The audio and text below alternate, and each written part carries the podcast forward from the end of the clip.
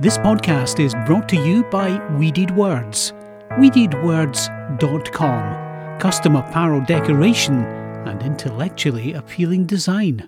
Привет! Вы слушаете 12 эпизод подкаста «5 минут». Это подкаст для тех, кто учит русский язык. Меня зовут Евгения Власова. Я лингвист. Я преподаю русский язык и веду блог properrussian.com. Сегодня мы поговорим о рок-музыке.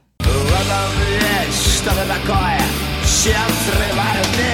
В это трудно поверить, но в Советском Союзе коммунистическая партия пыталась контролировать все стороны жизни граждан, в том числе и музыкальные вкусы.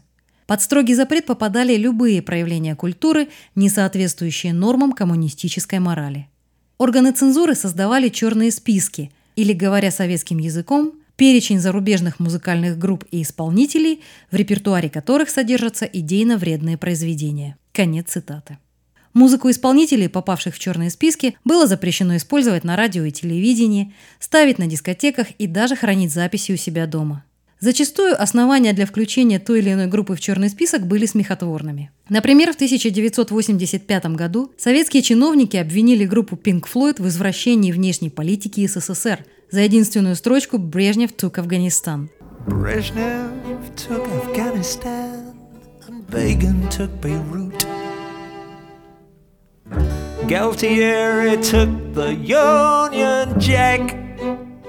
Вот еще примеры абсурдных обвинений.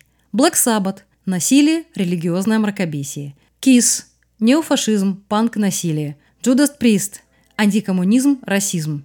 Тина Тернер – секс. Даже немецкую группу Scorpions обвинили в пропаганде насилия и включили в список запрещенных. Ту самую группу Scorpions, чья песня Wind of Change станет неофициальным гимном перестройки.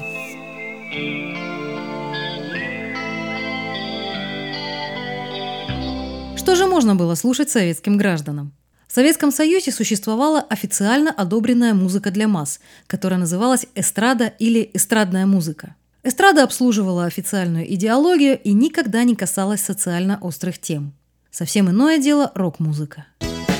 Поезд шел уже четыре часа, когда подошли к концу наш хлеб и колбаса. Устали мы курить, хотелось пить, хотелось спать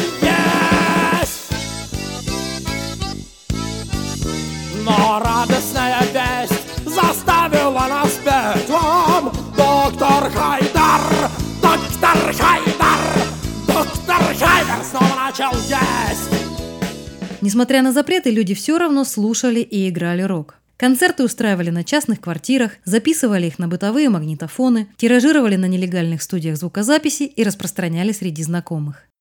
Не имея доступа к хорошим инструментам и профессиональным студиям, музыканты не могли делать качественные записи. И, конечно, русский рок того времени звучит ужасно. Не позволяй душе лениться, лупи чертовку Сгоряча душа обязана трудиться На производстве кирпича. Ликует люд в трамвае тесном Танцует трудовой народ Мороз и солнце, день чудесный Для фрезеровочных работ в огне тревог и в ненастья гори, гори. Моя звезда, звезда пленительного счастья, звезда героя соцстроя. Но главная ценность этих песен – тексты. Слова в русском роке всегда были важнее музыки. С падением советского строя рок-музыка вышла из подполья – в новых условиях русский рок потерял свою актуальность и на сегодня является просто еще одним явлением музыкальной культуры. Хотя, может быть, сегодняшняя ситуация в России, когда в обществе нарастает раскол и протестное настроение, откроет нам новые имена и вернет рок-музыке ее истинное звучание. Давай!